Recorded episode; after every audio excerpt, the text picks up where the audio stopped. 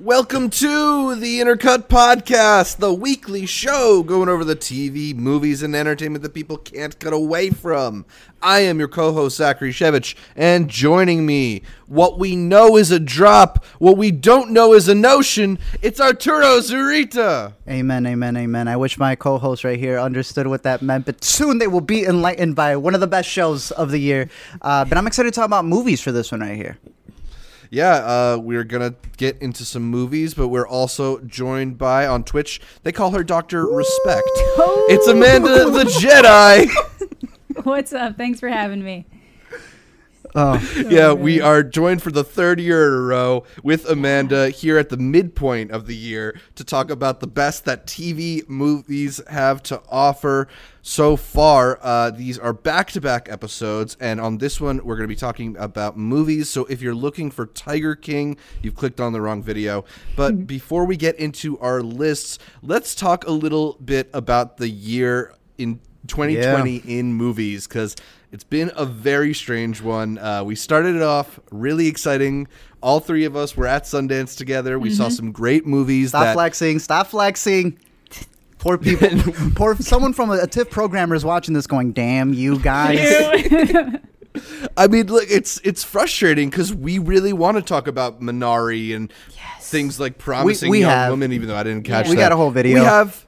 Will Yeah. we will in the future? Uh, but the selection's a little more limited with theaters not open and uh, a lot of things going to streaming and VOD. But i- it's been interesting because we talked about this before we started our video. Our, our lists are a little more indie, uh, a little bit tamer than maybe they normally are at the halfway point. I'd say so. But that's a good thing. Yeah, for sure. Because it's going to be interesting looking back at all the year's lists and different things. And just like the boxes, box office right now has Bad Boys killing it. Nothing has topped that, clearly. You have Yeah. indies that are topping the charts for like the three theaters that are open in Texas and Florida.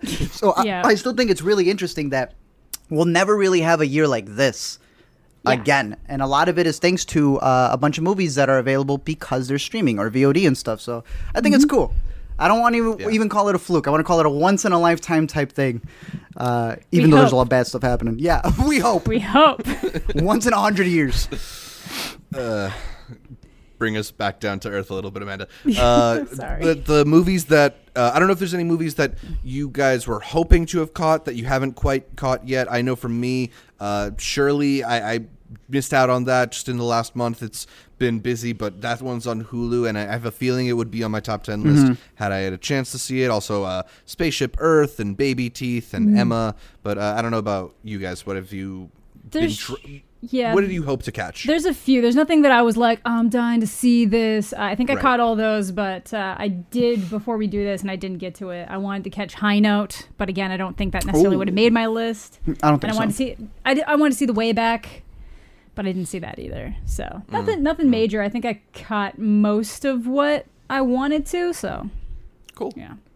Uh, my three are foreign films that I uh, I think they're all probably TIFF films. Thirty Seven Seconds, which I think is on Netflix.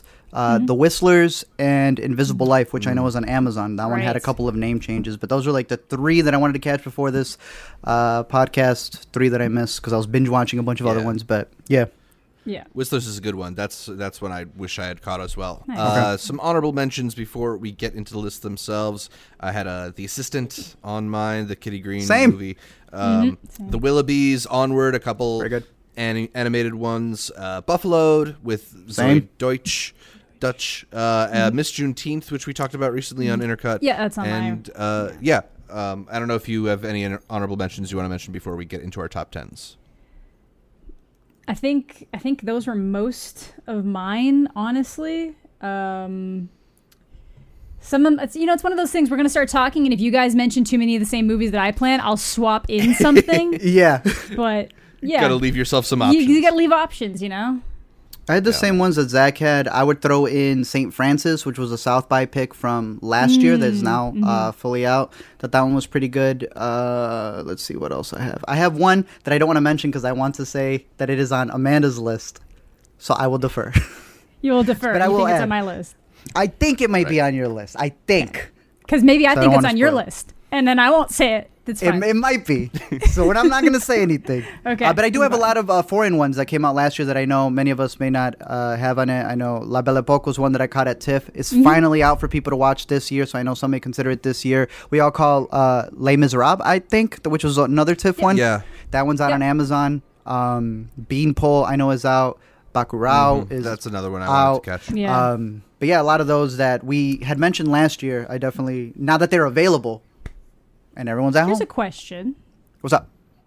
I don't want to say it out loud. If it if we all saw it last year and it released some places last year, but it went wide this year on Valentine's Day, is it a movie think- from this year? I'm gonna be honest with you. I've been telling Zach I have a theory it could win an Oscar depending on how it works. Mm, Maybe if they had agents in there and they slipped in and were able to do something with it, I would count it. I would I would bring it up as an hon- mention because I know you did mention it last year though. So for like ourselves, it's Portrait of a not, Lady on Fire. but it does count. Watch it came out this year. Why not? Yeah, so a lot of people yeah. didn't get the chance to see it till this year. So I think Agreed. yeah, and it just it just dropped. The Criterion version is available now if you want to get it. I'm waiting for mine in the mail. Watch Portrait of a Lady on Fire. I got mine. It's Yep. this is the tippity top. It's Yeah, dope. I mean, Yeah. I, I feel like it might even be fair to leave Portrait of a Lady on Fire off of our lists because We've talked it might be it. our nu- number one on all of our lists. Definitely. uh, had it been qualified. Yes. And I, I've I've gotten some pushback from people when I suggest that it is a 2020 movie, but it is kind of a 2020 movie. Yeah, a little bit. So hey, Yeah. look, it found its way in. Yeah, it found Yeah. its way. It found its way in. we got to have the discussion. All right, so uh, before we get into the top tens, just want to remind everybody to subscribe to the Intercut, Cod- Intercut podcast. Get used to that. Uh, either the video podcast on youtube.com slash intercutpod or the audio podcast available on most podcatchers. Also, follow Intercut on social media, whether it's Facebook, Twitter, or Instagram. We are at IntercutPod. That's at IntercutPod. That's short for podcast. Art, do you want to kick us off here with your number 10? For sure. All right, so I have one that came out at Sundance. I want to say two years ago. It is called Judy and Punch. Oh, yeah. th- yeah. I don't know if you guys were able to Yeah, catch that this was one. I can't really, year's, Yeah, I can't did. really call it comedic. I can't really call it. Um, I don't, I don't even know what to call it. Uh, but it stars as I pull it up over here. It's not really a true story, but it's kind of based off of like these marionette puppets, or more so the people who created these marionette puppets in a show that they had. Mm. And it was very misogynistic and all. uh, Like there was a bunch of backstory uh, to these two. It's got a little bit of a big eyes element in there, and where the guy is taking, you know, everything that she brings into the table. Uh, it starts Mia Wasikowska and the main guy. I don't see who plays the main guy over here, but her husband uh, does a lot of questionable things. And there's a certain sequence in the movie that some people claim is not a spoiler. I will respect it and say that it is a spoiler. But something gets thrown out a window. Yeah, and that's that either the point where you're in with the movie or you're like, yeah, this movie is not for me. But uh, Judy and Punch um, was a movie that I was able to catch. I think it's out on VOD now. I'm not Yeah, sure it if it's is, on a yeah. streaming service. Uh, but out of this year, this is one of the movies that I've definitely been thinking about a lot. Um, and it's my number 10.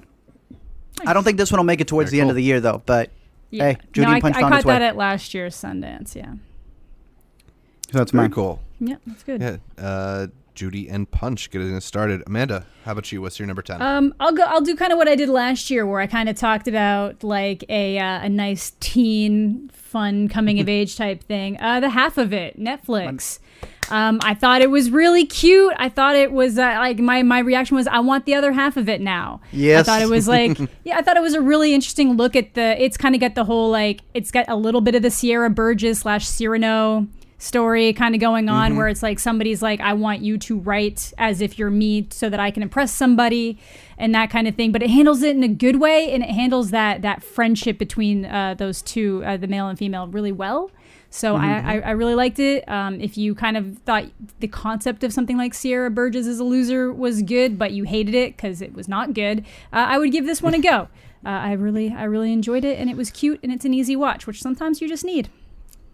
yeah, there's a, a lot of uh, movies, particularly the romantic comedies, that try this uh, Cyrano de Bergerac thing, Yeah. where you have somebody writing a letter for somebody else, and then there's another love story going on, uh, a- and, a lot of times. Romantic comedies in particular really rely on the, the charisma of its cast and uh, Leah Lewis, Alexis Lemire, Daniel Diemer, the the three main people in uh, the half of it are all just really really good. Yes. Uh, Leah Lewis in particular just does such a great job of characterizing Ellie uh, as this kind of like uh, introverted, very smart, but but not very world no, world. It- not very Experienced. experienced Yeah. girl. She's not street who's savvy. Opening up through these letters. Uh, the half of it's my number nine. I'm skipping Okay. ahead a little bit, but yeah, I think it's a very delightful movie. So Yeah. I'm, I'm glad that made your list too. Yeah, I really enjoyed it.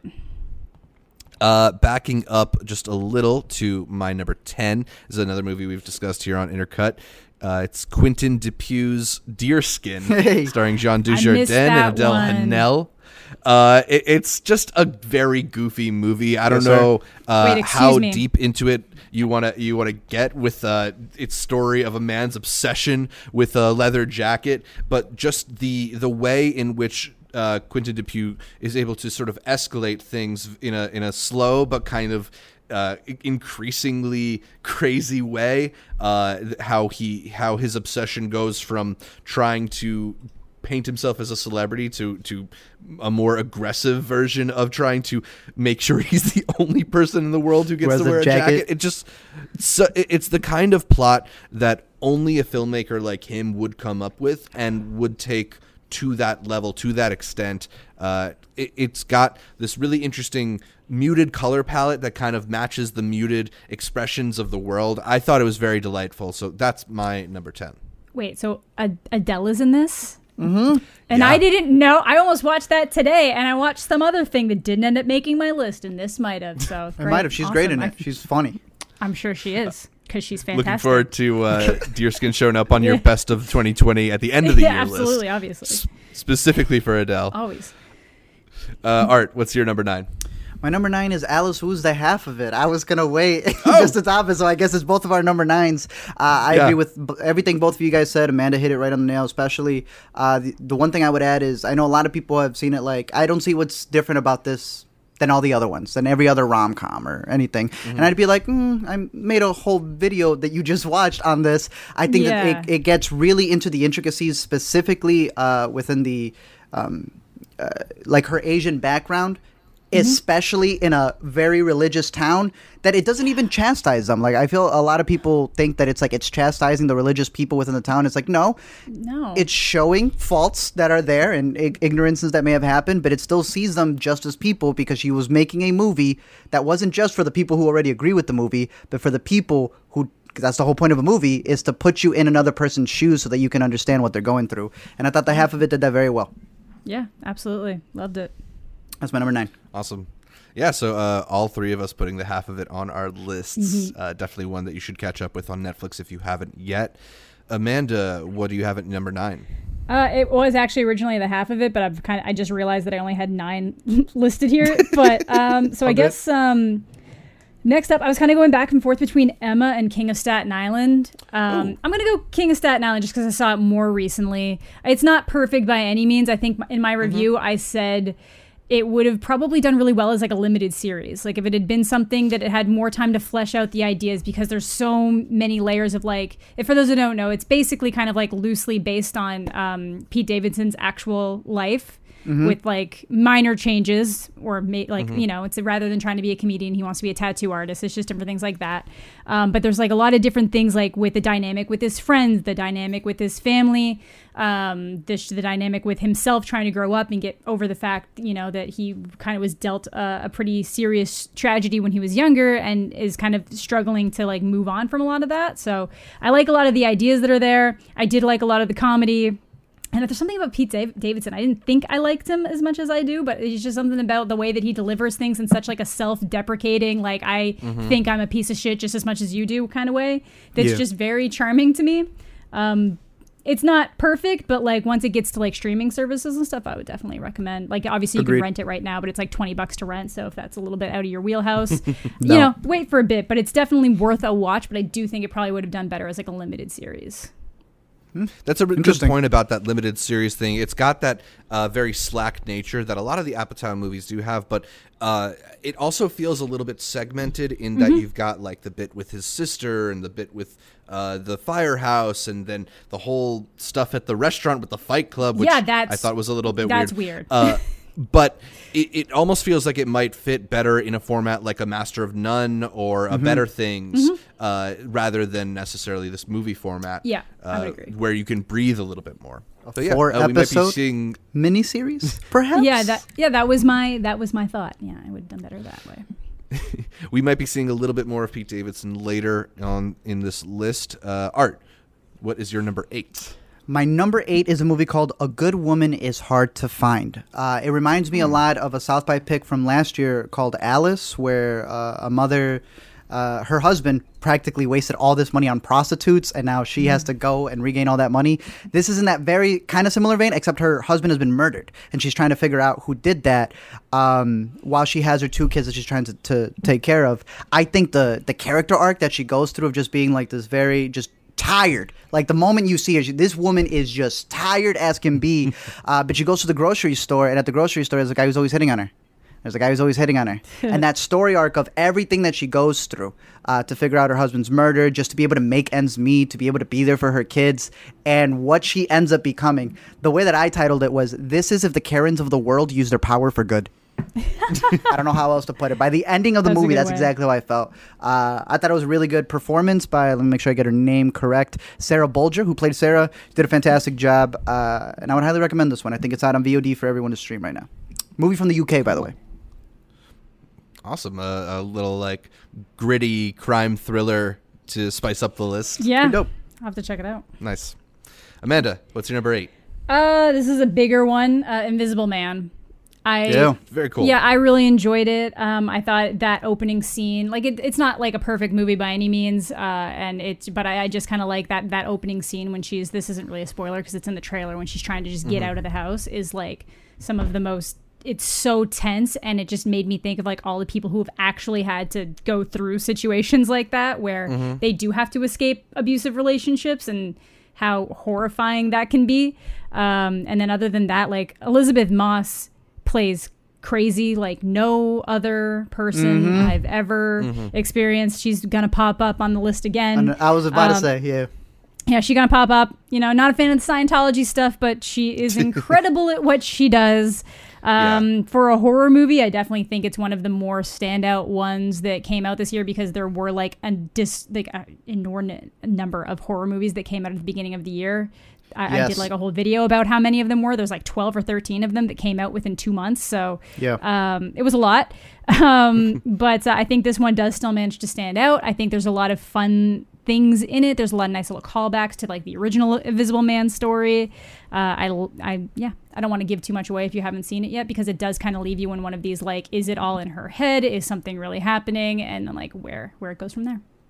Yeah, no, uh, no actress better at playing a woman losing her grip with reality right now than Elisabeth Moss. Absolutely. Uh, I, I had the Invisible Man at number five on my list. Oh, wow. Uh, I had a yeah, honorable I, mention. I think. Mine's I been think like it's a. yeah. Go ahead, Amanda. No, I was just gonna say mine kind of like my list has kind of been moving around, but like yeah, Mm-hmm. like it's it's definitely cemented in a good spot on mine for yeah. Yeah.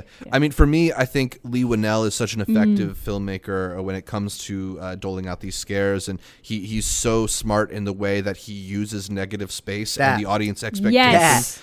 Um, you know, because you, you we've all purchased a ticket, or in many of our cases, uh, rented on PVOD a, a movie called The Invisible Man. We are expecting an Invisible Man, and the way in which he uses that to his to his benefit to uh, increase the tension, to make you think you see things when they're not things there, I think is just some really expert level filmmaking, uh, and to to revisit the story and give it such a relevant uh, undertone Yes. in terms of the uh, you know domestic abuse that it's it touches on. Mm-hmm. I think is just it's the kind of uh, it's the kind of remake filmmaking that we want to see where you actually add to the material or you, or you bring something new to it so Yeah. uh, for all those reasons i think yeah it's, it's one of the standouts from this year so far Yeah, It's the thought it was great. Blumhouse movie you want to see.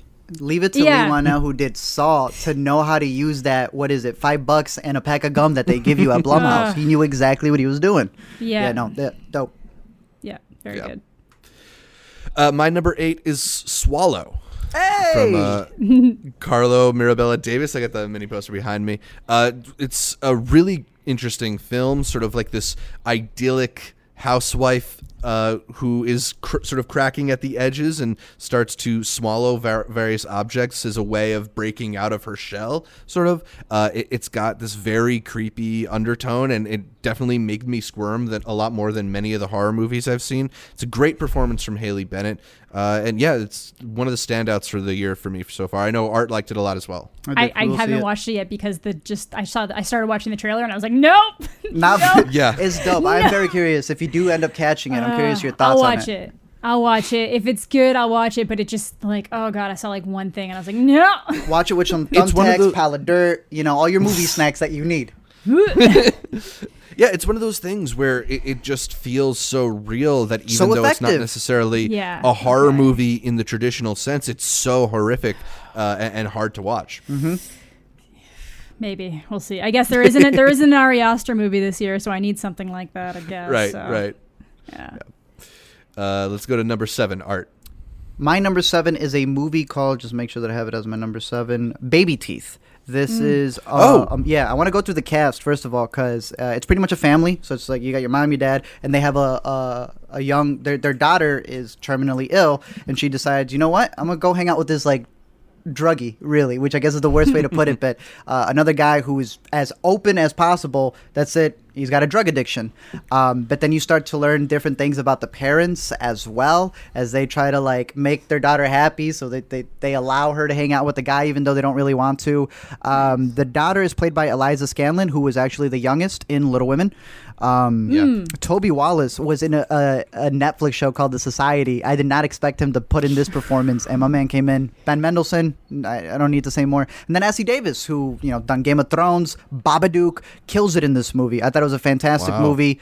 Um, it, you know, it may come off very first world problems to a lot of people because I had seen this and Miss Juneteenth back to back. Both of these movies are up there on the what I want to call the independent box office of 2020 that has been reigning over the years. I think they were both at, at, at number four and number five.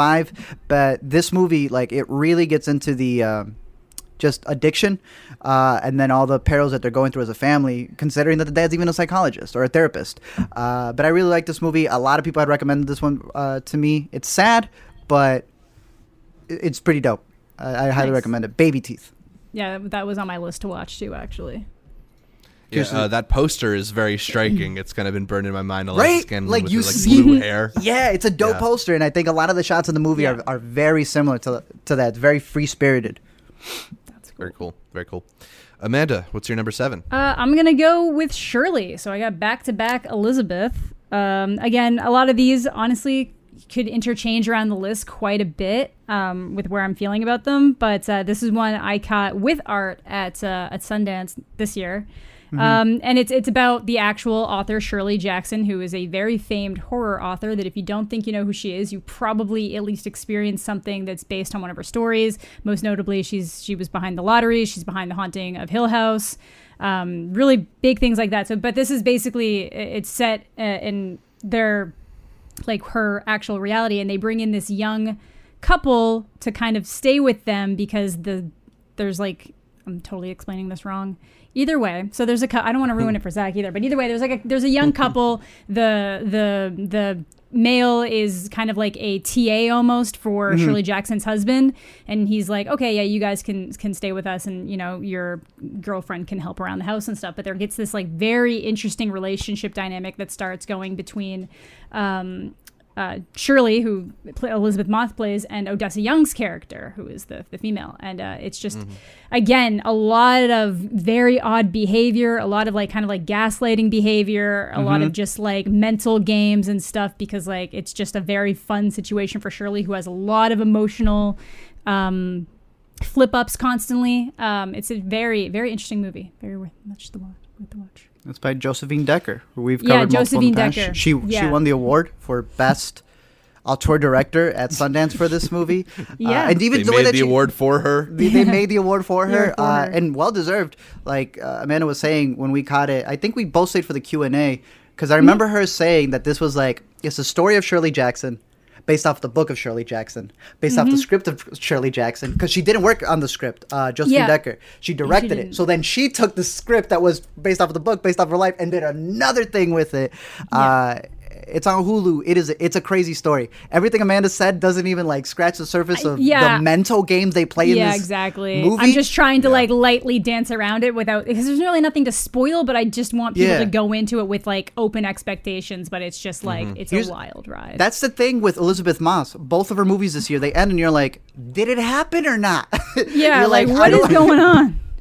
You like you know what happened, but you also have no idea what just idea. happened. So yeah, I think it's one of her one of the best performances of the year. Uh, Mm-hmm. Comes from Elisabeth Moss in this movie.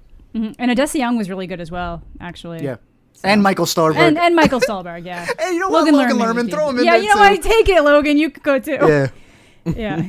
I'm definitely really excited to catch up with this one. Uh, Josephine Decker's last film, Madeline Madeline, is Mm-hmm. uh, one of those movies that just you feel very viscerally, like you, you go through the same emotions as the character through the way that she's able to dis- disorient you through her filmmaking, and uh, it, it seems like she's pulling some similar tricks in kind of getting that em- emotionally manipulative stuff going on in, in this movie.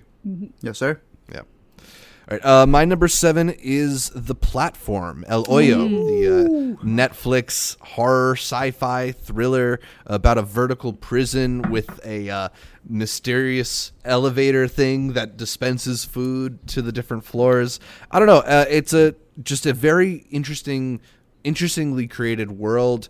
Uh, the the way in which the prison serves as kind of a a uh, symbol for society at large is really interesting and Yep. gives you some food for thought that I think you don't normally get in something that is as gritty and horrific as this movie is at times because it also has these intense action sequences uh, like you'd get in some you know almost like in a Korean horror movie or something. Yeah.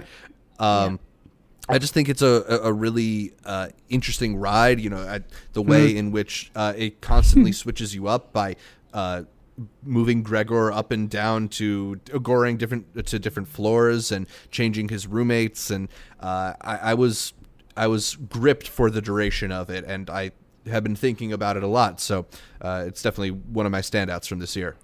This is one that I think uh, a lot of like in the future people will be like, yeah, this reminds me of the platform. I think Yeah. uh, a, a lot just the vision, the aesthetics of it is i- is Yeah. something that uh, is going to probably be ingrained in a lot of people's minds. But then just the way that it was made, uh, everything is supposed to be symbolic of something. So you could be like, oh, that person represents religion. That person is like a messiah Yeah. coming down. That this person Right. is this political party. No, it's this political party. No, it's Yeah. this type of ideology. Uh, so there's a lot to play with it to play with in the movie. I think that that's definitely going to be one that's going to be remembered for a long time. And Netflix has it, so Yeah. everyone was watching it when that dropped. So Yeah. Because it was a, it Mm-hmm. Yeah, premiered are at you- TIFF. uh, sorry. Yeah, it premiered at TIFF. Yeah, it was a TIFF movie. Yeah. Yeah, Yeah, it was a TIFF I got to see it with the guy there, and we asked him Yeah. so many questions, and he was like, "Look, I'm not going to answer anything." Art did a very good vi- video breaking it down, though. oh, thanks, on, uh, thanks, Zach. Oh, thanks, Zach. Appreciate it. Uh, Art, I believe we're at your number six. Yep. Another TIFF movie. I was with uh, Carson Runquist, and he was like, "Bro, you got to watch this movie. You're gonna like it." And I did. Almost a year later, it's called "Sorry We Missed You." Ken Loach's new movie. Uh, pretty much the best. The best way I can describe it is: uh, so the financial crash happens. I, I can't remember exactly where they are, wherever this takes place, but it's overseas, and pretty much this dude decides to work for a company that's Amazon Flex, practically. Uh, it's a it's a driving company, but he's not an employee. All right, he, he he doesn't have wages. He has fees.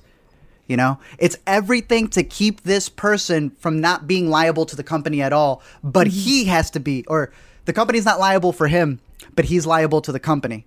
You know, and it's there. It's what we've been seeing with Uber and the drivers. It's what we've been seeing with. I did Amazon Flex for a long time, so I know exactly what's going in this movie. Uh, he's got a. He doesn't have a schedule, but he's got to drop everything off before five. He doesn't Right. Have to, you know, he's he's on his own free terms. But here's a bottle given to you day one because you're not going to have time to pee, uh, and it's all the ups and downs that they go through. Um, another movie that I caught as well was 14, uh, which is um, a movie about these two girls who grow up, and I thought the script, the dialogue, just sequences where you don't really cut. Uh, that movie does it very well. The acting wasn't that strong. I was like, man, if the acting was stronger in 14, you would have like this really good movie. And that was like, sorry, sorry, we missed you. Obviously, Ken Loach has way more experience, has a much bigger budget, um, but it's not a happy movie. It's just the turmoils of what you go through, not only with you trying to get a job and how they just screw you over, um, but then how you then take away something from your wife and your kids. You're not really there for your kids when you're working Yeah. 14 hour days, working for yourself to a degree. Uh, it- it's a it's a it's a pretty crazy movie. Um, really great performances. It's very just subtle, very slow, but uh, I really really stuck with me Yeah. because it's true. It's true. And there's no. I, I mean, I don't want to spoil the ending, but it just sucks. it sucks. Yeah. Yeah. Yeah. Uh, I didn't catch. Sorry, we missed you, but I caught uh, Ken Loach's last film, I Daniel Blake. which, Yeah. uh, similarly, is like a, a very empathetic movie to the plight of working people. It's That's a this. movie about a a guy who, i after he suffers a heart attack, he's just struggling to receive support from the uh, employment and support allowance that they have in the UK. And uh, this seems like it's definitely working on the same frequency. So I'm. Yeah. It excited. I check just saw. out. I did see I Daniel Blake. Yeah, because he gets all mad at them. It's the same, Yeah. dude. It is the same spirit. I was about to say it's like you could Oh, definitely wow. tell it's the same director. Yeah, one hundred percent. Uh man, he he really hates the people abusing workers. Yeah, it's, it's really interesting when people when you find directors get into these like trends, like trends, and it's Yep. they're hitting the same beats but just in different ways because it's like it clearly like it's that. just something that yeah that they can express. Vivarium was Yeah, another movie through where the dir- yeah, Vivarium was another movie where the director did the Mm. same thing. All of his movies has pretty much been against gentrification and pretty much getting people to all live in the same houses while they all go to work for the same capitalist people who set them up to live in these same houses and just circle jerk them around. So yeah, I, I- I think that we're definitely uh, even more so at a time where a lot of filmmakers are focusing on like that one through line and putting it Yeah. into all of their movies. So It's cool. this one's really good. Totally. All right, uh, that was number six, Amanda. What's yours? Uh, I think this might actually be on your list, but higher up, Bad Education. Ooh, yeah, that one. Uh, It's a little that was higher my number two. Yeah, I kind of figured. Yeah, um, I caught that at TIFF, and uh, I did really enjoy it. Um, but it's such an interesting movie. So it's essentially about a real story of Mm-hmm. a um, kind of like a school and a principal, and it, you kind of get this one level where you think there's like a little bit of corruption happening in the school. And then it just kind of like opens up, and you realize it's this whole thing, and that Hugh Jackman character is is basically like American Psycho, where that like he's not, you know, like it's just a total facade of a personality that he's been putting on for the duration of this movie. Um, yeah, it's. Uh, I'm sure you can probably describe it better because I knew it was going to be on your list, so I kind of wanted to make sure you had enough to talk about. But the performances in that are absolutely incredible, and it's just once that facade starts pulling away and you're just really pulled in and enraptured into that story from something where you're like, oh, this is like a really cool guy and he cares about students and it's awesome, and then it's just, oh no, no, so yeah. Yeah, no, yeah. I, I was also able to catch it at TIFF, and uh, part of the reason that I think it's so high up on my list is because I've had the ability to rewatch it, and you you see you know what's going to come, and you you know uh, the inevitable downfall. It's that much more interesting to watch uh, Hugh Jackman's journey through this movie as he just desperately tries to keep his life together and. Keep, as you said, like keep up appearances Yeah. and, and maintain that facade.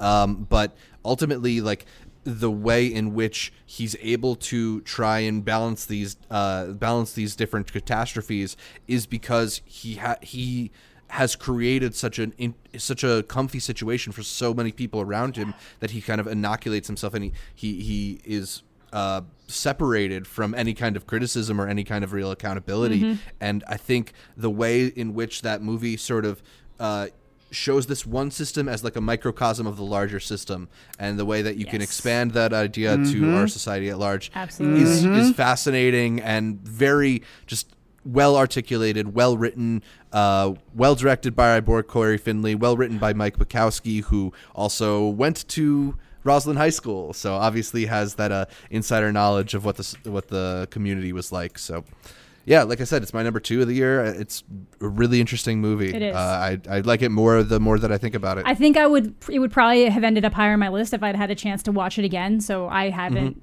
seen it since I saw it back in September. Right. But I do think it would end up higher um, if I had the chance to revisit it because it really is just like just a spectacle of a movie as you're going through it. Yeah, and great performances again. Like so many good Yeah. performances. None of us have said the the words Allison Yeah, I was gonna say yet, Allison but Allison Janney. Janney Oh does a Long Island accent, and God, it's she's so Fantastic. good.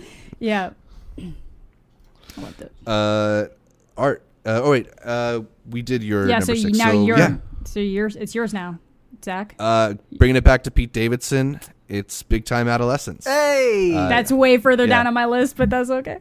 Yeah. uh, yeah, the uh, coming of age suburban comedy uh, with Pete Davidson as kind of like the the cooler older brother that I feel like a lot of us maybe wish we had for some aspects, but ultimately realize like not maybe it's you. not the best influence. Nope. Uh, I think I think it's a very relatable uh, idea with the Griffin Gluck. Gluck's character sort of feeling like he wants access to a world that seems cool, but uh, isn't necessarily what he thought it would be, and uh, he's kind of creating a type of image for himself that he Yeah. he has to then realize that's not who he wants to be either, which is so integral to that experience of growing up. I think uh, sometimes you don't get that from uh, your your the, these like teenage coming of age movies. That experience of this this character that you've created for yourself is not actually you. Yeah. And uh, the way in which this movie kind of pulls the rugs out, uh, rug out from under him is very great, but also very funny. Uh, and I think it's for me, it's the better Pete Davidson Oh, comedy absolutely. performance.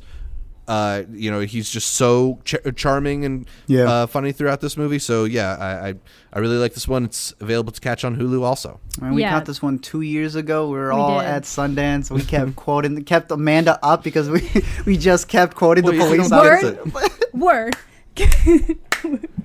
Oh, but yeah, Mo no, I agree. I love Bamba King. hasn't left the rotation for me.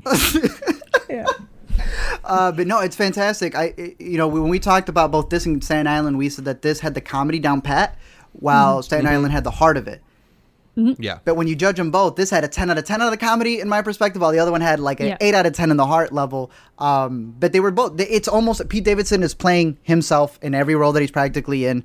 Uh, Yeah. And this one, um, like you said, he plays like the older brother that you kind of want to be until you realize it's not really what you want to be. Yeah. Um, Yeah. I, I, I also enjoyed it a little bit more than Staten Island, but yeah, this is one of our favorites. One of our favorites from Sundance that year. Yeah, uh, I really I relate to a lot of these stories of the like looking up to like an older crowd because like when I first got into high school, I started getting into like the the punk culture, and I looked up all, to all these like older kids. Some of them were like our friends' older brothers. They were Yeah. in like grade twelve, but then it was like, yeah, they should have graduated like a year or two ago, and for some reason they're still in school. And it's like, oh man, it's so cool that like such and such's mom lives down the street, and they can go there and drink on lunch breaks. That's so cool. So you're trying so hard to impress these people that are just trying to gatekeep something that by concept shouldn't be gatekept. It's like it's punk mm-hmm. music. Right. Like that's the least punk thing I could think of. So I ended up in like a bad situation where I like was drinking when I was like 14 years old and it almost very easily could have ruined my life. And then I smartened up, realized I didn't want anything to do with these people. And now looking back and I'm like, yeah, they were, they were losers. like some of them were super nice and some of them I'd still be friends with now. But like a couple of them were like genuine losers who liked the fact that kids looked up to them and it made them Right. feel big and it made them feel important. And like I can't imagine being like 19 years old wanting to hang out with a 14 year old. Yeah, that's a thing that I think we're seeing uh, also just in our, our real world too, where, you know, when you are 14, 15, 16, it's like, oh, cool. I like, I want to hang out with this 21, 22, 24 year old. and then when you get to that age, 20, 21, 22, it's like, why would I want to hang out? Like, Yeah, there's what, something What would have to happen to me to want to hang out with a teenager right Yeah. now, you know? I think the idea is like they're looking for some, like Amanda said, for guidance. You're trying to find But yourself. all the people who can guide you, who should be guiding you, aren't there for you. They're doing other stuff. These are the people who stayed there, so you feel, oh, these are the one people who are at least giving me attention. Well, it's because they have no, nothing else to do on their hands. Yeah. so you end Right. up, yeah, you end up um, becoming the guy who tattoos kids, ten year old kids. exactly. Yeah, exactly. So I really liked it. I, I had that kind of floating around in my top three Okay. um, for me. So yeah, Cool, big fan. cool. Big fan. I'm a huge coming of age fan. Like people should know this Yeah. about me. So Yeah, Yeah, that's definitely a theme throughout uh, the lists over the years. it is. Yeah. All right, so I think we're at arts number five. Uh, yes. And then we danced, a Sundance movie uh, that I know played at a bunch of other festivals as well. I got to catch this good. right after Sundance, and pretty much it's this guy who has been want this dancer. He's been wanting to like kill it and make it to the like Georgian traditional dance, but that's the thing; it's very traditional, and his way of dancing is a little bit more modern, and he's showcasing how he wants to dance, and that's going against what has been established. Then comes another dancer who not only throws everything for a loop, but throws his own love life for a loop, and he starts getting attached to him.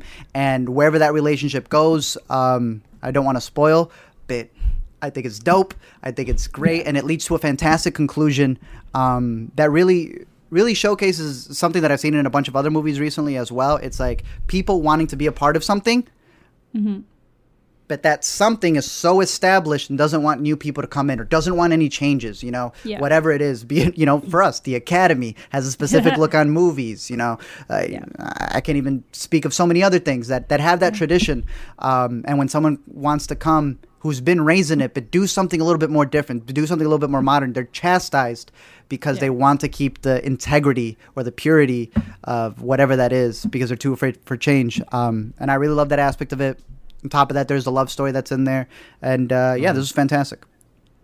Yeah, I, I would have put that on my danced. list. I didn't realize that it actually released officially. Yeah, I believe it uh, hit VOD on June second. Oh, damn. so- Okay. Yeah. That would definitely make it on my list then. I thought that was uh, really beautiful. I was lucky enough. I ended up getting a screener for that on my, like, Mm-hmm. while we were at uh, Sundance. So I, I was watching it on my, That was while I was on a connect, waiting for a connecting flight. And it's not the optimal time to watch a movie, but it still managed to, like, pull me in so deeply as I was watching it in this airport.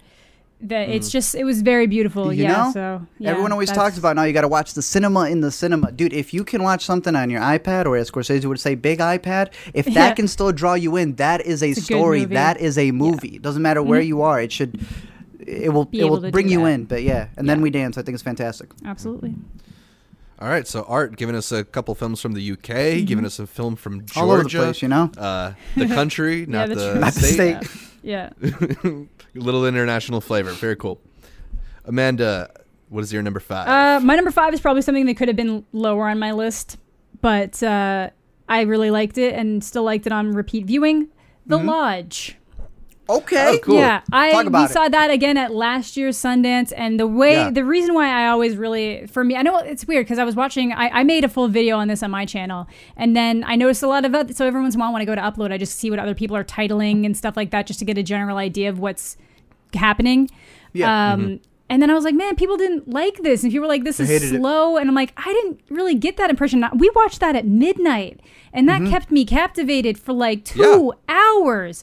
I don't understand, like, I don't know what people necessarily expect from things, but I felt like very captivated by by all the performances and everything going on in this. So essentially, uh, the Lodge is a kind of like a it's a it's a horror movie in which um, uh, these two kids have a dad who starts seeing a new woman and they really do not like this person. And then because of an incident that happens they start to really not like this woman. But it's not really because she's done anything to them. It's just you know kids are like that. They put blame in weird places. So um, her name so it's riley keough plays the the new uh, the new woman. And she's fantastic in this but they kind of get this idea that they're going to go to the family lodge for the holidays but the dad's got more work to finish up. So he basically takes them up there gets everything set up and then leaves the next morning and he's like i'll be back on the weekend.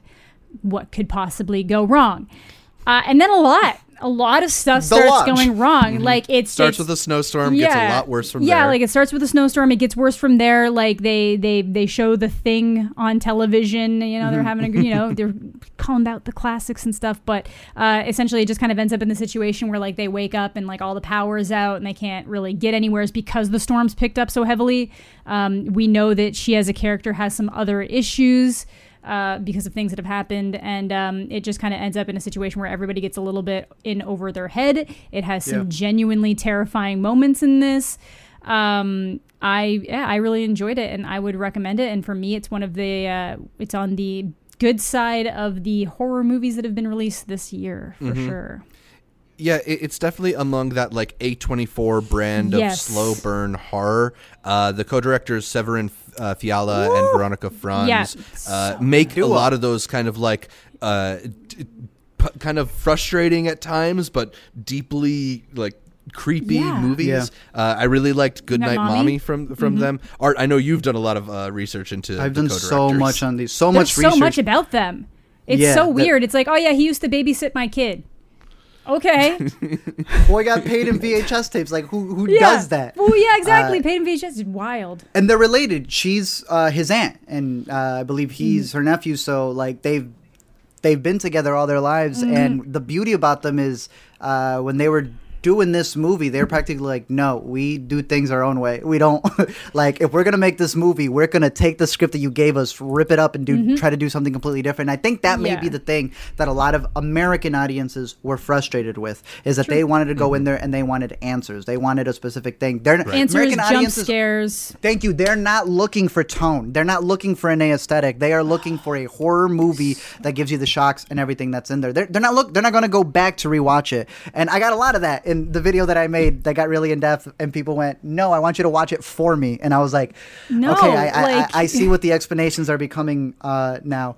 But, But there's like a there- whole other layer of things going There on is, there yeah. and with kids and how kids process grief and how kids process trauma and how people process situations and how they're not mentally developed enough to know when they're not uh, necessarily doing something that's like messed up and we glorify it in comedies but somehow it's like not okay to show it in this it's just such an interesting because again i don't want to spoil anything but it's just Yeah. like it's just one of those things it's like behaviors that you see in like every kind of like kid kid comedy that's so funny but in this it's like that they're little uh, monsters you know Yeah. like no it's uh, i i personally really enjoyed it and uh, yeah just listening to the directors talk like i guess at one point they actually wanted to shut off all the heat to the house so that the actors would Yeah. actually be freezing and they wanted crazy. they wanted riley to be the one like there's a point she she ends up in ice water and they wanted her to be the one to do it To go and into the like- ice water. they were like no we can't we can legally we can't make her do that so he'd have to Like, but she's not double. trembling enough. They're like, dope. That's not going to happen. It's not gonna happen. exactly. We're not Ah. killing our lead actress. Yeah, it's a beaut- It's a beautiful looking movie, uh, and just everything that they created for it from the sets. I, I, yeah, it's Mm-hmm. one of the best looking horror movies of the year for sure. Agreed. Awesome. Uh, so the Lodge, that's Amanda's number five. My number five, as I mentioned earlier, was The Invisible Man. So we are back to art for number four. My number four. I'm not sure what festivals this played at, but it is available on Netflix for everyone to watch. It is called "I'm No Longer Here." And pretty much, it's this it's this kid who has his own like little gang that hangs out together. You know, they're hustling, they're doing what they what they want to do uh, back in Mexico. But there's an actual gang who's like looking at them, going, "Yo, you're the kid who takes care of your group. Eventually, you should join us." And the movie takes place from his moments back home in Mexico, and then when he's moved over here to the United States, and the juxtaposition of what he's going through. I think it is absolutely fantastic. Um, and there is a moment because the movie is really about self identity, and there is a moment that like just got me. So I don't know how else to put it, but uh, I I thought this one was fantastic. Like I said, it's available to watch on Netflix. Um, really quiet performance from the main guy who's going through you know not just uh, his own emotions, but he literally cannot understand any of the language once he's come over here. Uh, but I highly recommend this one. I'm no longer here. Nice. Yeah, uh, this was one of those weird Tribeca selections where it, it got the Tribeca! banner, but Tribeca. Dude, Uh, Tribeca Tribeca, killed this year. fully Half of it, this. Yeah. Tribeca had a great lineup this year. yeah, it, w- it would have been nice. It would have been nice. Been nice. Amanda, what is your number four? Uh, this is an unpopular one because I think it had kind of gotten so many not positive reviews. So I went into it with, with such low expectations, and I had such a great time watching it. The Gentleman. Interesting. Guy okay. Ritchie. I don't know what it was, but I was like, I saw that in a theater with like five other people, and I was like, I was laughing. I had a great time. Like, I get that it's kind of um, so it's a, like it's a it's a Guy Ritchie movie that kind of deals with um, you know, um, Matthew McConaughey's character is kind of like this weed overlord over in England, um, and uh, it's uh, just great performances from everybody. So it kind of starts with this uh, journalist weaving a story for uh, Jax from Sons of Anarchy. Yeah. Oh, Charlie Hunnam, Charlie yeah. Hunnam. Charlie Hunnam. And uh, you know, at the beginning, it's kind of a little bit iffy to follow, but then you realize it's that he's he's a journalist and he's pretending he's selling a story to him, but he's actually telling him all this stuff he knows about his boss and all the stuff that they've done and why he should be inclined to give him a bunch of money to bury the story. Otherwise, Yeah. things could get really bad. And it's just this like this weaving like story between like you know you've got. um You've got like McConaughey kind of wants to sell the business and get out of it. You've got the person who's planning to buy it. You've got uh, guy from uh, Crazy Rich Asians, who's another competing drug family that wants to buy into it too. Um, but uh, I know a lot of people were like, it's like if somebody was trying to make a Guy Ritchie movie and not actually a Guy Ritchie movie. But I don't know. I personally Doesn't had a that really great suck time when the with it. director gets to that point? Yeah, when it gets to the point where it's somebody like it seems like you're trying to mimic yourself, but Oh uh, wow, no, I- Spielberg! yeah. Oh, you're just gonna make the post? Wow, just yeah, well, just a regular nine out of ten movie. We expect an eleven out of ten. Yeah, dude, I feel you. Good this job. was the Sundance movie Yeah. that got away. There's always those movies that come out during Sundance. Yeah, and I almost busy went to watching see the it. Sundance flicks. yeah, Yeah, I almost went to see Um, it the first night, um, but then we went and got food instead, and it was great.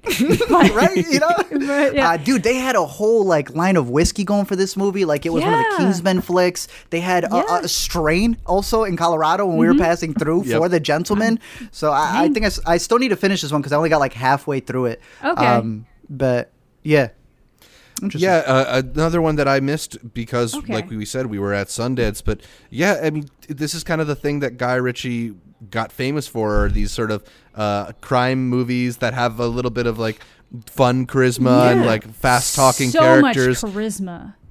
It's got a really deep cast. Like I don't think we even mentioned Michelle Dockery or Colin Farrell No, or yeah. Hugh Grant. Yeah, Hugh Grant is hilarious. Did I say Hugh Laurie? I meant Hugh Grant when I said Hugh Laurie. Hugh Grant, hilarious in this. He's so good. Like he's flirting with Charlie Hunnam a bunch. It's just like, it's just so. There's just little moments that are just like genuinely hilarious, and like it might have been, it could have been cleaned up in areas, but I personally really enjoyed it. I watched it again like a couple weeks ago when I was visiting my parents, and it was really good. I liked it.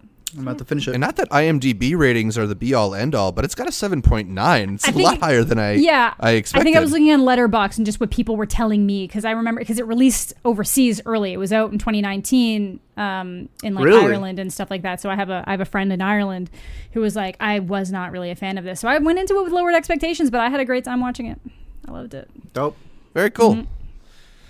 All right, so uh, my number four is a movie that had a brief stint in theaters, but uh, will be available on VOD again soon. It's A24's First Cow, the latest from Kelly Reichardt. This uh, really interesting movie about uh, some of the first fur trappers in Oregon setting up uh, camps and civilizations there.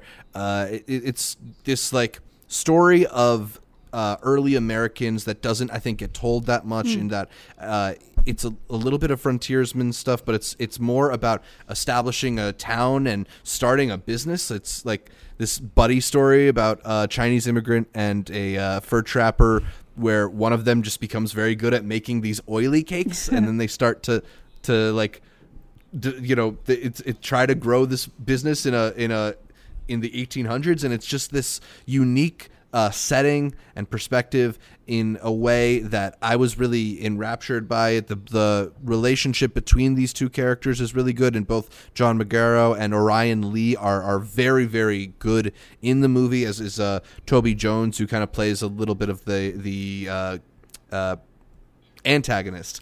Uh, it's just a, a really neatly observed world in the way that Kelly Reichardt does with her films. It's it's quiet, but uh, so it's so true and and kind of beautiful in the way that it feels like life. Uh, I'm excited for more people to catch it because it's it's such a unique movie and didn't really get its full run during the uh, first theatrical run that it had. I am excited to catch it. Yeah, I haven't seen it yet either. now that it'll be out At yeah. home, at on home VOD. on Soon, VOD. uh, maybe we'll even get Saint Maud. I don't know. I Yeah, have I've seen been very Saint excited. Maud. You have Saint Maud? I saw it. No, I don't have it. I saw it. You Sorry, own it. It excited is you to- in your. You have the thirty-five. Yeah, it's in my hands, right? How Yeah. was that one? How was it? Was it good? It was pretty good. I feel like they're Okay. marketing it as a little bit more exciting than it actually is. So I think it's going to run into the same kind of problem the Lodge did, where people are going to be going into it thinking it's something completely different than it actually Mm. See, is. and that's the craziest part of going to festivals because Saint Maud was one that got away at at TIFF. So seeing Mm-hmm. how it was pitched at TIFF to then how it's pitched publicly is always really interesting. yeah. Um, my number three, as we get to the top 3 Mm-hmm. You swallow. I really enjoyed Swallow. Ooh. uh, Amanda, this. you really got to watch this one. I know it is, I'll watch and it. it's really hard to pitch because someone who may have like a phobia against people swallowing things, uh, I don't know how else to put it. That's like telling someone who's afraid of the water to go watch like uh, what is it, the one where they get lost in the water, deep water, Forty, or whatever yeah, it deep is. water, All is lost. forty-seven All- uh, meters, to go watch whatever. All Is Lost or something like that. Forty-seven. Yeah, it wouldn't make any sense, but Yeah. it is a it is a fantastic performance. Another Tribeca film. Like, what is going on here? Uh, it's it's a very slow moving story that is all like from from uh, Haley Bennett's perspective, who one needs to get some respect because this woman comes out in a movie and everyone just goes, "Oh my gosh, it's Katniss! Oh look, it's it's Katniss 2.0." nah, it's Haley Bennett. I think she killed it in this movie. Uh, I loved hearing the uh, behind the scenes from the director, who you know based it off of his grandma and a lot of the stuff that she was going through, and and how different it is from her story right now that's told in Swallow to what that was for his grandma in the 50s where there is no other way to get away and they just throw you in you know a psychiatric ward. But over here it's like nah you are a trophy wife and a trophy wife gives a trophy kid. Um, beauti- beautifully shot. The score the sound design especially you know because it's the sound design that makes the swallowing disgusting you know because you know Yeah. she's probably eating something else and they'll cut to to something else but it's the sounds that you can't escape from so maybe watch it on mute so you can still get the story but you won't have to deal with the swallowing aspects of it but i highly highly highly recommend this movie Just Amanda Uh, see's so. I know, right? it. She's I'll so check uncomfortable because I, I know she wants to see it, but it, I do. it's too gross There's to just, watch. um, you know, there's movies that I do this with. You know, every once in a while, you just give it a little. You know, in Hereditary with the se- with the that I was there's a little bit of this in the theater, just a little bit of I'm gonna look at the ground. You know, I'm Yeah. still getting Uh, everything. it's worth the ending, though. It's worth Okay. the actual ending, and I'll I don't want to say more to it. It's just No, no, fantastic. no. It's Yeah, beautiful. I'll check it out.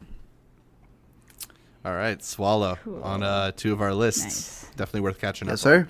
Amanda, how about you? What made it to your top three? Uh, my top three is kind of moving around because we've already mentioned Big Time. Hey, um, same for me. I'm gonna go. Oh, you could I'm gonna go. you could just talk about Big Time if you want. I'm good. I'm good. We, we I felt like I said everything I needed to about Big Time. Cool. Um, but uh, we'll go uh, never, rarely, sometimes, always, which I'm sure one that's is gonna come up, higher up, yes. on other people's lists. Yep. I was kind of going back and Yep. forth between this and another one.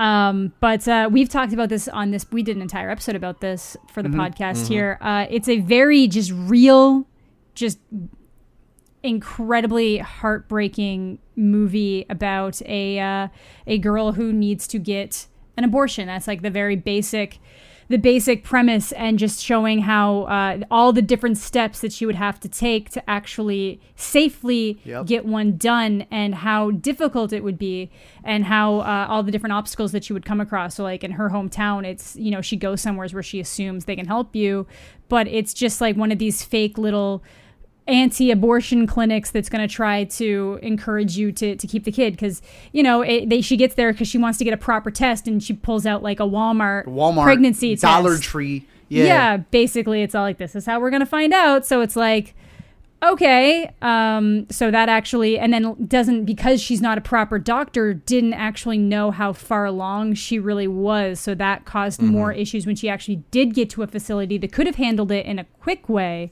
It actually became a much more serious procedure because she was further along than she assumed she was.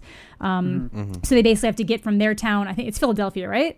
Yeah, they're in Philly. Uh, Phil- yeah. Phil- Philadelphia or Pennsylvania? Yeah, Phil- Oh no, they're in Pen- Pennsylvania. Okay, so Pennsylvania. So they have to get from Pennsylvania to New York, and then it's just her cousin kind of accompanies on her, and it's just this such a beautiful relationship between them, um, just as cousins, and like uh, so much in that movie is done, not said. Which upset some Mm-hmm. people. Some people were like, "I don't know why she didn't say something." It's like, well, she did, but she did it with her hands. She did it with Why like, didn't little- you direct it with a y- card? You, don't need it. It's just you can have those tender moments where everybody involved knows that that's the moment. You don't need to bring it up again later, even though it's a movie. Um, this honestly does kind of feel like um, like a camera just following somebody around in a real story. It doesn't feel like they're trying to to dra- dramatize it in any way or gussy it up in certain ways to just make a bigger point. It's really just supposed to show you the struggle from point A to point B, from the emotional standpoint to the just everything. It's yeah, it was really really beautiful movie. Uh, Eliza Hittman uses that that like neo-realist perspective Mm-hmm. where it's it just feels uh, so much like fly on the wall, so much like you're just uh, you know Fly look you're in the room with them as these things are happening. It doesn't feel like a movie, and and that thing you're saying about not necessarily getting the big dramatic payoff is another just element of the movie that feels like life. Mm-hmm. Yeah. uh, and and and it just uh, relatable and and real and beautifully captured. Uh, for me, never rarely, sometimes always is my number one. I figured it would be. so far. Yeah. Uh, It was on my yeah, I mean. I I was blown away, as you mentioned, not just by Eliza Hittman, but the performances from Sidney Flanigan and Talia Ryder, also uh, Theo Pel- uh, Pellerin, who plays the the boy who uh, they run into on the bus, and in New York Mm-hmm. is kind of pri- provides this like creepy sort of presence. Uh, That's why he's so great. I great. think he does. Mm-hmm. I, he he does such a, a.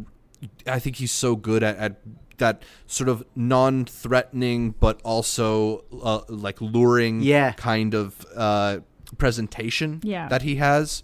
Uh, and it's just it's such a well-crafted movie in, in every respect.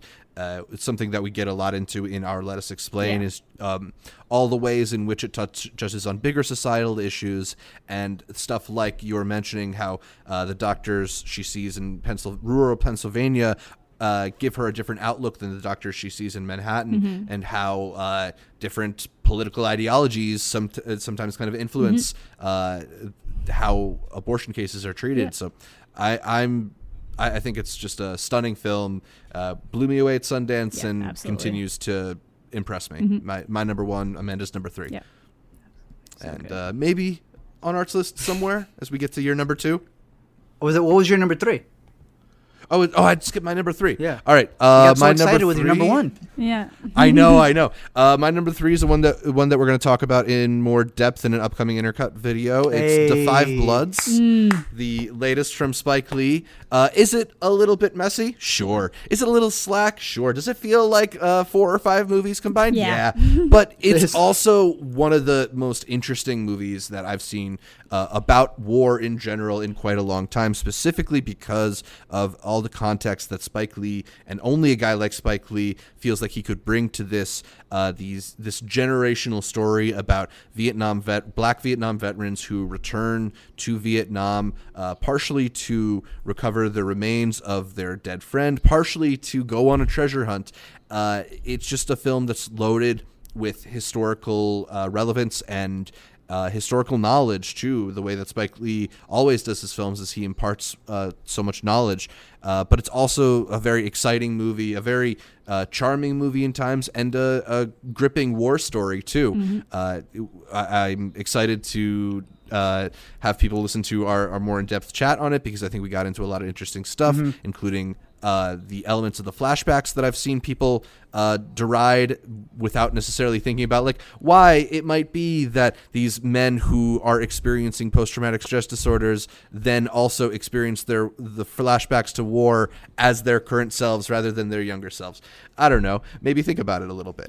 Uh, the Five Bloods. It's a great movie, though. Uh, one of Spike's bla- one of Spike's recent bests, and my number three. Yeah, I've decided that's my number three, and Never Rarely is my number two, just because things have moved right. around. We're good. Yeah. Oh, that was one of your top switching up. Yeah, Yeah. Uh, for me, that was one of my honorable mentions. Uh, but it has one of the best performances of the year so far uh, in the male category, Mm-hmm. actor category. Mm-hmm. It's I, I don't know who's gonna be, beat beat him. Like, Yeah. well, one because we don't have any other movies coming out at the moment. Mm-hmm. That like uh, I think without a doubt, um, Delroy Lindo. Delroy. Yeah, he's Delroy. it, Yeah. one of the best ones.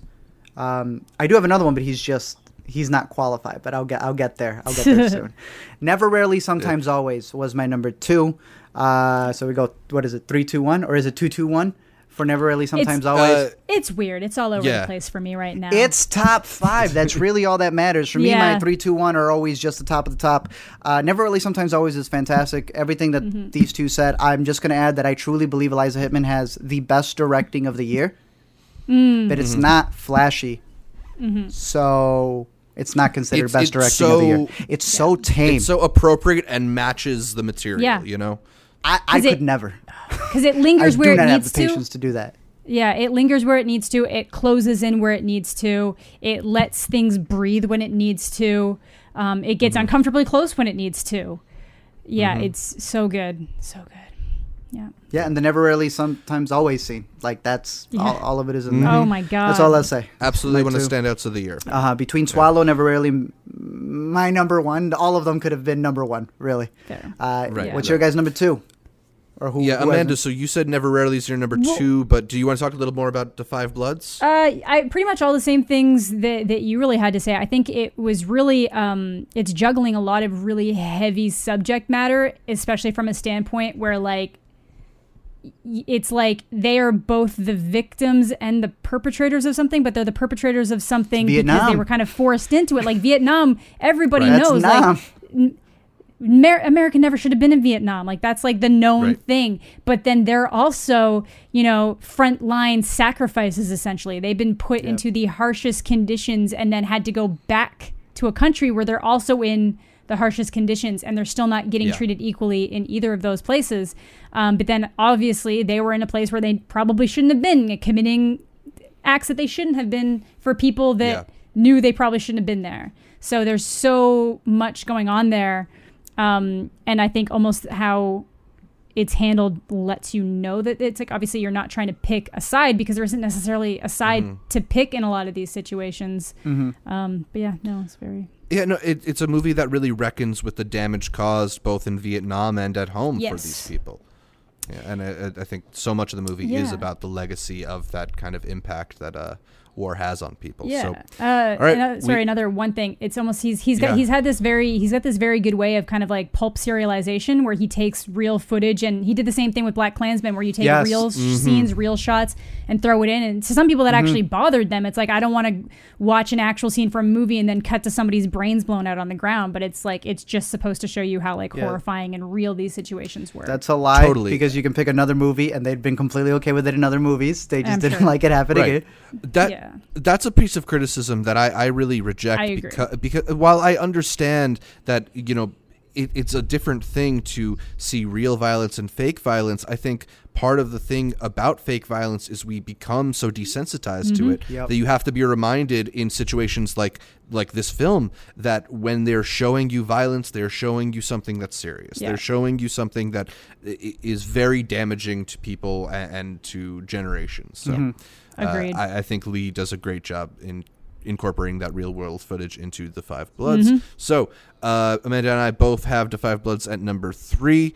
Amanda had Never Rarely, Sometimes Always, and Art also had Never Rarely, Sometimes Always at number 2 Mm-hmm. I have Bad Education at number two. I talked about that before. Okay. So Art, I think we're going to your number one.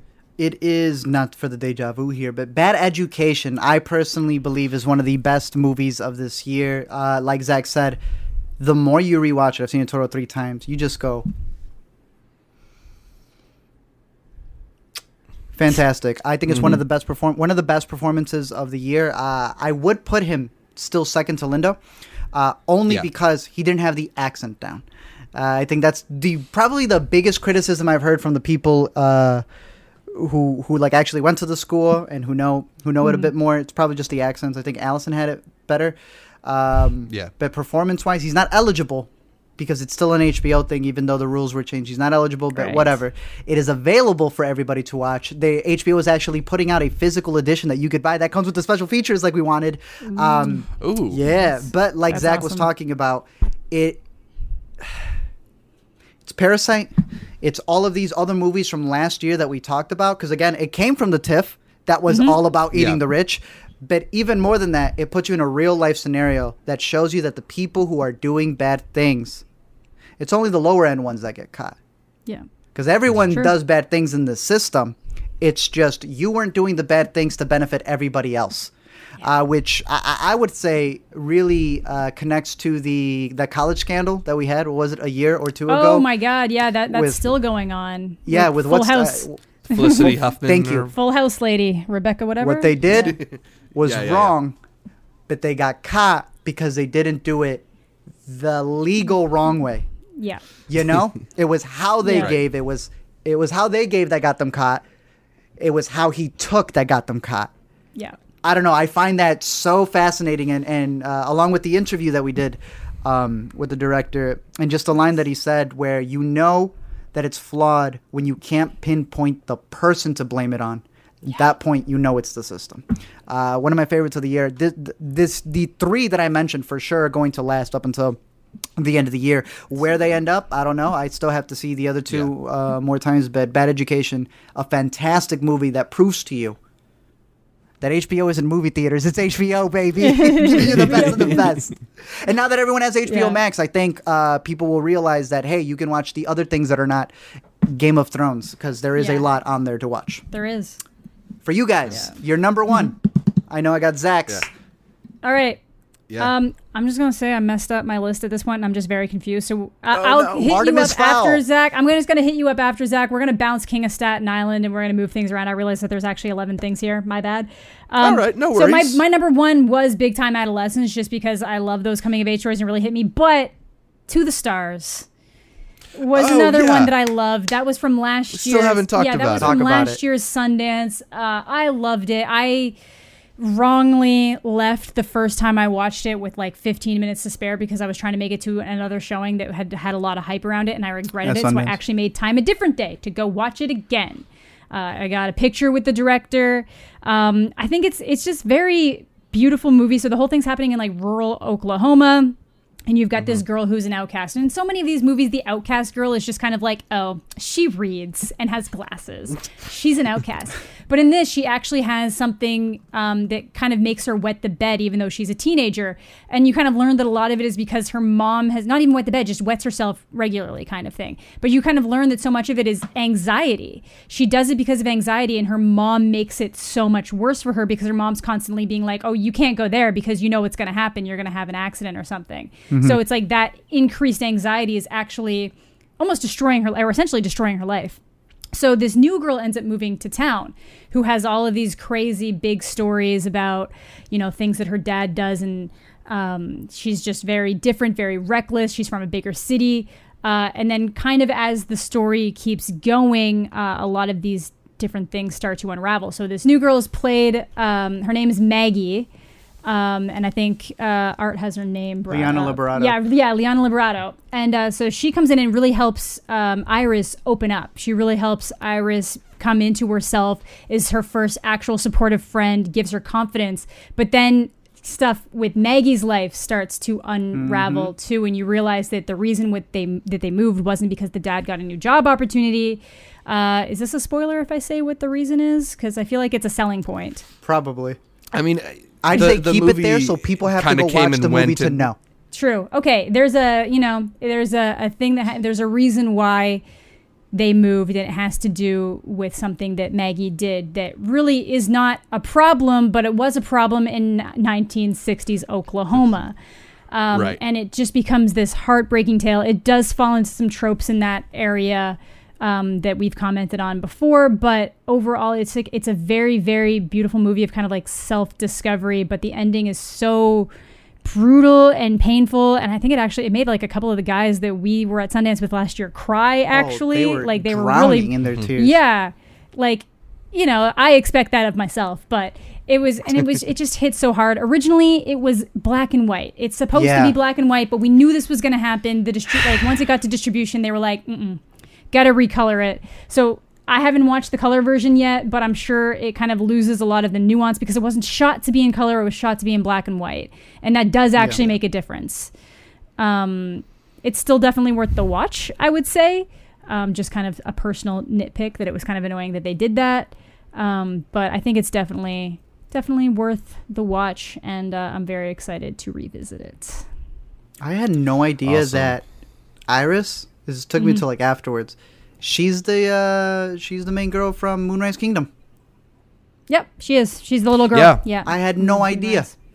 All grown up. Yeah, all grown up now, and she's in Manchester by the Sea too. Actually, Yeah, I, I recognize her in Manchester. Maybe it was the black and white into the stores. Yeah, Maybe in that's color fair. I'll recognize her a little bit more. maybe a little more. But But yeah, Yeah, no, I no. thought it was really good and a lot of really good performances in this, especially the dynamic between Iris and her mom and just kind of like the tension there Mhm. uh, and just kind of how that explores through the movie as well. And then obviously Maggie's home problems and stuff. It's just, it's Yeah. really good.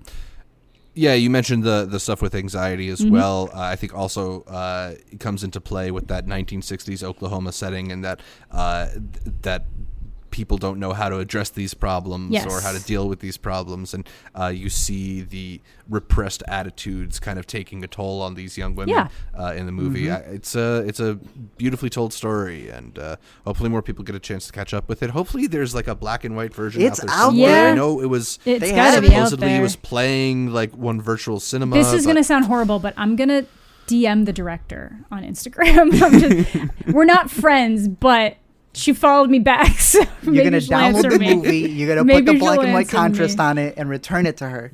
Yeah. I should- should- Yeah. yeah. It really good. All right, so uh, Amanda, you are coming in with to the stars at the number one spot. Uh, so yeah, that that's all of our number ones. As I mentioned, mine was never, rarely, sometimes, always. Arts is bad education. A uh, few movies showing up a couple times on our list. Definitely make sure you check them out. Let us know what your top tens for the year are in the comments below, or by sending us an email intercutpod at gmail.com or reaching out on social media at intercut pod. But uh, that's about all for this edition of the best of 2020 so far. Make sure you watch our best TV so far episode as well. And you can catch more from me, Zach Shevich, by following me on Twitter, Instagram, or Letterboxd at Zshevich. That's Z S H E V, as in Veronika Franz, the co director of The Lodge, ICH.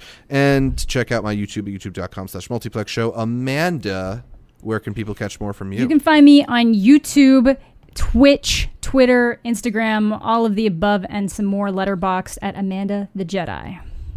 Sick. awesome. You can find me on Let Me Explain, The A to Z Show, Facebook, Twitter, Instagram, in black and white over on Twitch, uh, or every week here on the Intercut Podcast.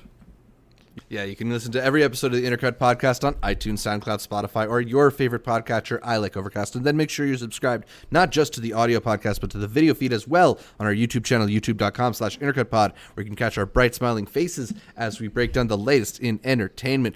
Please leave a comment, like the videos, consider heading over to iTunes to leave us a five star review. Like our Facebook, Instagram, and Twitter pages. All of them are at IntercutPod to get updates throughout the week from Art, from me, from Amanda, from all the guests that we feature here on Intercut. Thanks again for tuning in, and until next time, are you lost, baby girl?